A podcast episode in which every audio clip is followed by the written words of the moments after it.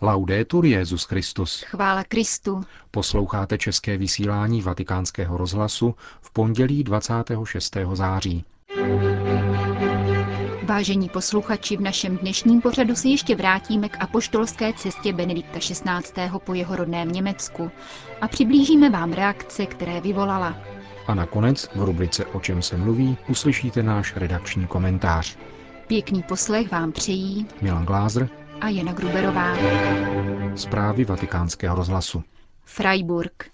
Německý spolkový prezident Christian Wulff s chotí Betinou doprovázeli svatého otce při všech etapách jeho cesty a účastnili se převážné části programu. Při včerejším oficiálním rozloučení na letišti Lár německý prezident svatému otci poděkoval za mnohé pohnuté okamžiky, které zůstanou nezapomenutelné. Svatý otče, vynaložil jste během této cesty velkou námahu, abyste se v tolika důležitých částech programu setkal s lidmi a naslouchal jim. Ocenil prezident Wolf papežovo úsilí, kterým zodpověděl mnohé otázky, vybudoval mosty a podnítil naději. Během vaší cesty, pokračoval německý prezident, jste vyslal četné signály, které nejsou pouze nenáročné, a které nás všechny, katolíky i ostatní křesťany a také nekřesťany, nutí k zamyšlení. Přejeme si, abyste po této cestě šel odvážně dále, abyste pomáhal spojovat rozdělené, abyste přispíval k blízkosti církve člověku a abyste se dále zaměstnával otázkami, které vám v uplynulých dnech byly předloženy.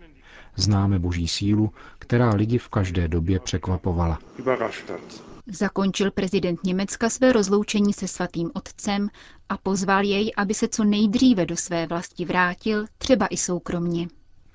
Za návštěvu děkovali svatému otci také němečtí biskupové při společném nedělním obědě. Předseda Německé biskupské konference Robert Zolič při této příležitosti papeži předal oficiální dar německých bratří. Jejím skladba zhudebňující jeho kněžské heslo z druhého listu Korintianům. Ne, že bychom u vás chtěli panovačně rozhodovat ve věcech víry, ale jen bychom rádi přispěli k vaší radosti. Čtyřminutovou skladbu pro sbor, dechové nástroje, tympány a varhany na zakázku skomponoval kapelník katedrálního sboru bavorského Eichstättu Christian Matthias Heiss. Skladatel strávil své dětství v řezenském dětském pěveckém sboru, jenž tehdy řídil ještě monsignor Georg Ratzinger. Vzpomíná, jak jejich koncerty často navštěvoval tehdejší míchovský kardinál a zbormistrův mladší bratr Josef. Skladba pro papeže bude oficiálně poprvé uvedena na podzimním setkání Německé biskupské konference ve Fuldě. Svatý otec prozatím dostal umělecky vázanou partituru, po níž bude následovat nahrávka.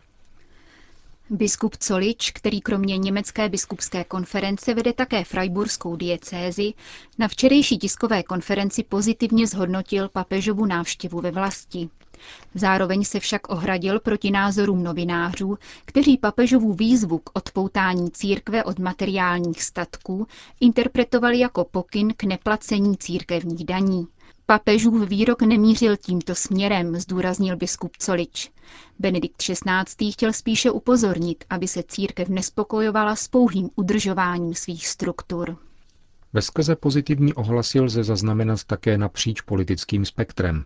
Za všechny jmenujeme předsedu strany zelených, Cema Özdemira, který vyjádřil své potěšení nad papežovou chválou ekologického hnutí. Projev Benedikta XVI. v německém parlamentu poukázal na důležitost ochrany životního prostředí a dokázal vytvořit mosty také k lidem jiných vyznání, sdělil levicový politik nedělní příloze listu Die Welt. Bilance papežovy návštěvy ve vlasti zaplnila také první stránky německých i světových deníků. Německé listy Die Süddeutsche Zeitung a Die Welt poukazují ve svých titulcích na papežův požadavek věrnosti německé církve Římu. Cesta přispěla k oboustrannému uznání církevních špiček a církevní základny, komentuje Die Welt. Dodává však, že papež upřednostnil pravoslavné před evangelíky a že lze předpokládat ochlazení ekumenických vztahů. Frankfurter Allgemeine Zeitung otiskuje v plném znění včerejší řeč svatého otce k angažovaným katolíkům. Mitteldeutsche Zeitung konstatuje, že návštěva Petrova nástupce byla pro německé katolíky hořkým poznáním. Od promluvy k promluvě se zřetelně rýsovalo, kam chce Benedikt XVI. dojít. Pevná víra, čistá nauka, svatá církev jako odpověď na západní krizi víry, reformní nároky laického hnutí jako výraz aparátčické mentality. Smělá výtka, zvážíme-li, že německá církev bohatě sponzoruje Vatikán i Charitu, dodává středoněmecký list. Za světový tisk uveďme výrok francouzského Le Figaro. Němci si libují v jasném vyjadřování a nyní se jim ho dostalo. Jejich papež jim předložil poselství, které by se nikdo jiný v jakékoliv místní církvi neodvážil sformulovat. Německá církev je výborně organizována, avšak přiznejme si, že struktury převažují na úkor ducha, píše dnešní Le Figaro. Vatikán. Pro vatikánský rozhlas zhodnotil papežovu německou cestu tiskový mluvčí svatého stolce otec Federico Lombardi.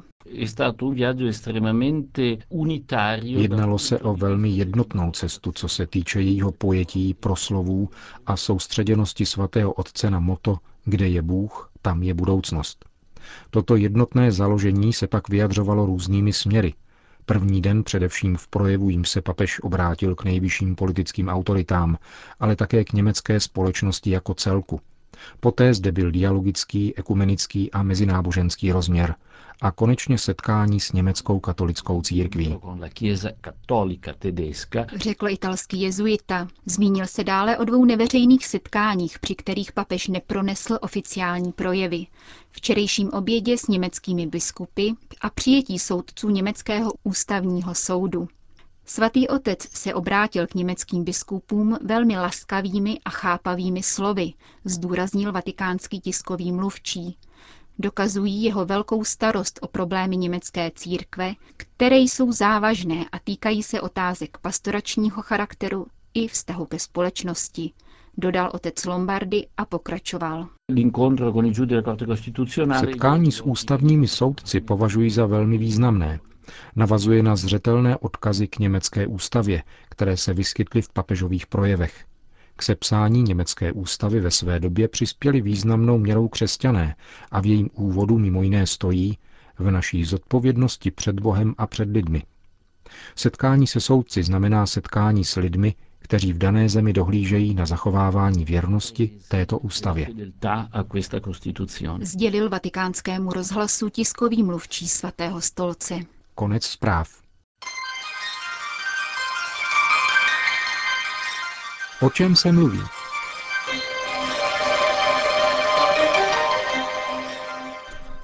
Nadšení i stišení vyvolal Benedikt XVI. mezi statisíci občany Německa, ať už katolíky či protestanty.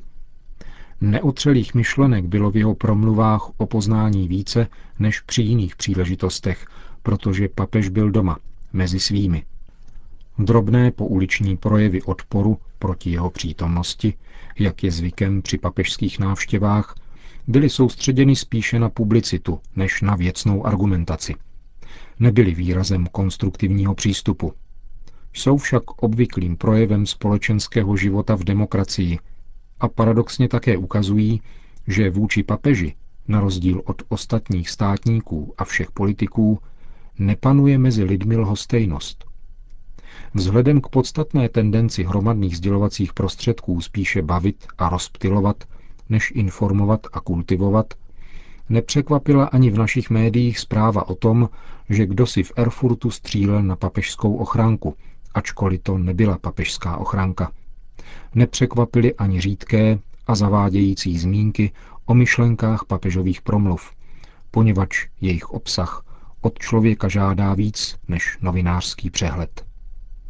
Přednáška, kterou Benedikt XVI. jako vůbec první papež pronesl ve spolkovém parlamentu, byla intelektuálním majstrštykem. Podivuhodnou ukázkou pružnosti a bystrosti myslící víry představoval zejména jeden její moment, který byl ozvěnou známých slov papeže Jana 23. Ten v době druhého vatikánského koncilu hovořil v souvislosti s institucionální stránkou církve o potřebě otevřít okna. V Bundestagu mohla většina poslanců slyšet od papeže stejná slova, ale překvapivě ve zcela nové souvislosti. Tentokrát se totiž netýkala církve. nýbrž moderních společností a občanských institucí, které mají speciálně v Evropě tendenci uzavírat se do vlastních myšlenkových konstrukcí, připomínajících, jak řekl papež, betonové budovy bez oken, v nichž si sami vyrábíme světlo a udržujeme klima. Papežova výzva k tomu, že je zapotřebí znovu otevřít okna, spatřit dálky světa, oblohu i zemi, vyvolala v nejednom posluchači zaskakující mlčení. Následná slova Benedikta XVI. pak vyjevila nejen jeho politický ostrovtip, ale ukázala také, že zástupci německé strany zelených, kteří do Bundestagu na protest proti papeži nepřišli, se tak sami připravili o možnost aplaudovat papežovu zmínku o tom, že vstup ekologického hnutí do německé politiky v 70. letech sice nebyl přímo otevřením zmíněných oken, ale byl a zůstává voláním po čerstvém vzduchu, které nesmí být přeslechnuto jenom proto, že se jeví jako iracionální. Dlouze aplaudovali Benediktovi XVI.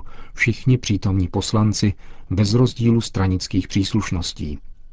Patrně ještě déle než před dvěma roky ve Vladislavském sále naše kulturní elita. A to nejenom, když papež domluvil. Během celé víc jak 20 minut trvající papežovy promluvy byla pozornost poslanců zjevná. Nespal nikdo. Brilantní byla papežova analýza skomírajících filozofických základů právní kultury v dnešní Evropě, která v důsledku svého přehnaného pozitivismu ztrácí svou vlastní identitu a podněcuje extrémistické a radikální proudy. Nadšený potlesk vyvolala u posluchačů papežova jemná sebeironie, například když ve své řeči improvizovaně komentoval fakt, že zakladatel moderního právního pozitivismu Hans Kelsen roku 1965 ve svých 84 letech nakonec přece jen redukoval svůj vyhraněný názor. Těší mne, připojil s úsměvem 84-letý papež, že v tomto věku je ještě možné dobrat se něčeho rozumného. Aniž by své posluchače předem upozorňoval na svou vzdělanost, vážnost a dosažené úspěchy, projevil se papež opět jako ten, který má skutečně co říci. Nejenom osobám zbožným, ale i plaše zbožným a dokonce i bezbožným, který svou vnímavou skromností jakoby hypnotizuje a dokáže neodolatelným způsobem vybídnout k zamyšlení i nad takovými myšlenkami, které jdou proti všeobecnému proudu a přesahují zajeté koleje mediálního řečnění. Naproti tomu nedělní papežova promluva ke katolickým lajkům v koncertní síni ve Freiburgu byla zase pronikavou sondou do onoho pojetí církve, které převládá v německy mluvících zemích za rámeček si ji určitě nedají sympatizanti internetové výzvy několika stovek rakouských kněží, nazvané Výzva k neposlušnosti, či takzvaného memoranda německých teologů. Ačkoliv by měli. V těchto kruzích se patrně setká zase jen se zarytým mlčením. Tam, kde chybí argumenty, nebo přesněji řečeno odpovědi na otázky, které Benedikt XVI. klade, tam je to jediné možné řešení, jak nestratit pěstěnou mediální tvář znalce a odborníka. Končíme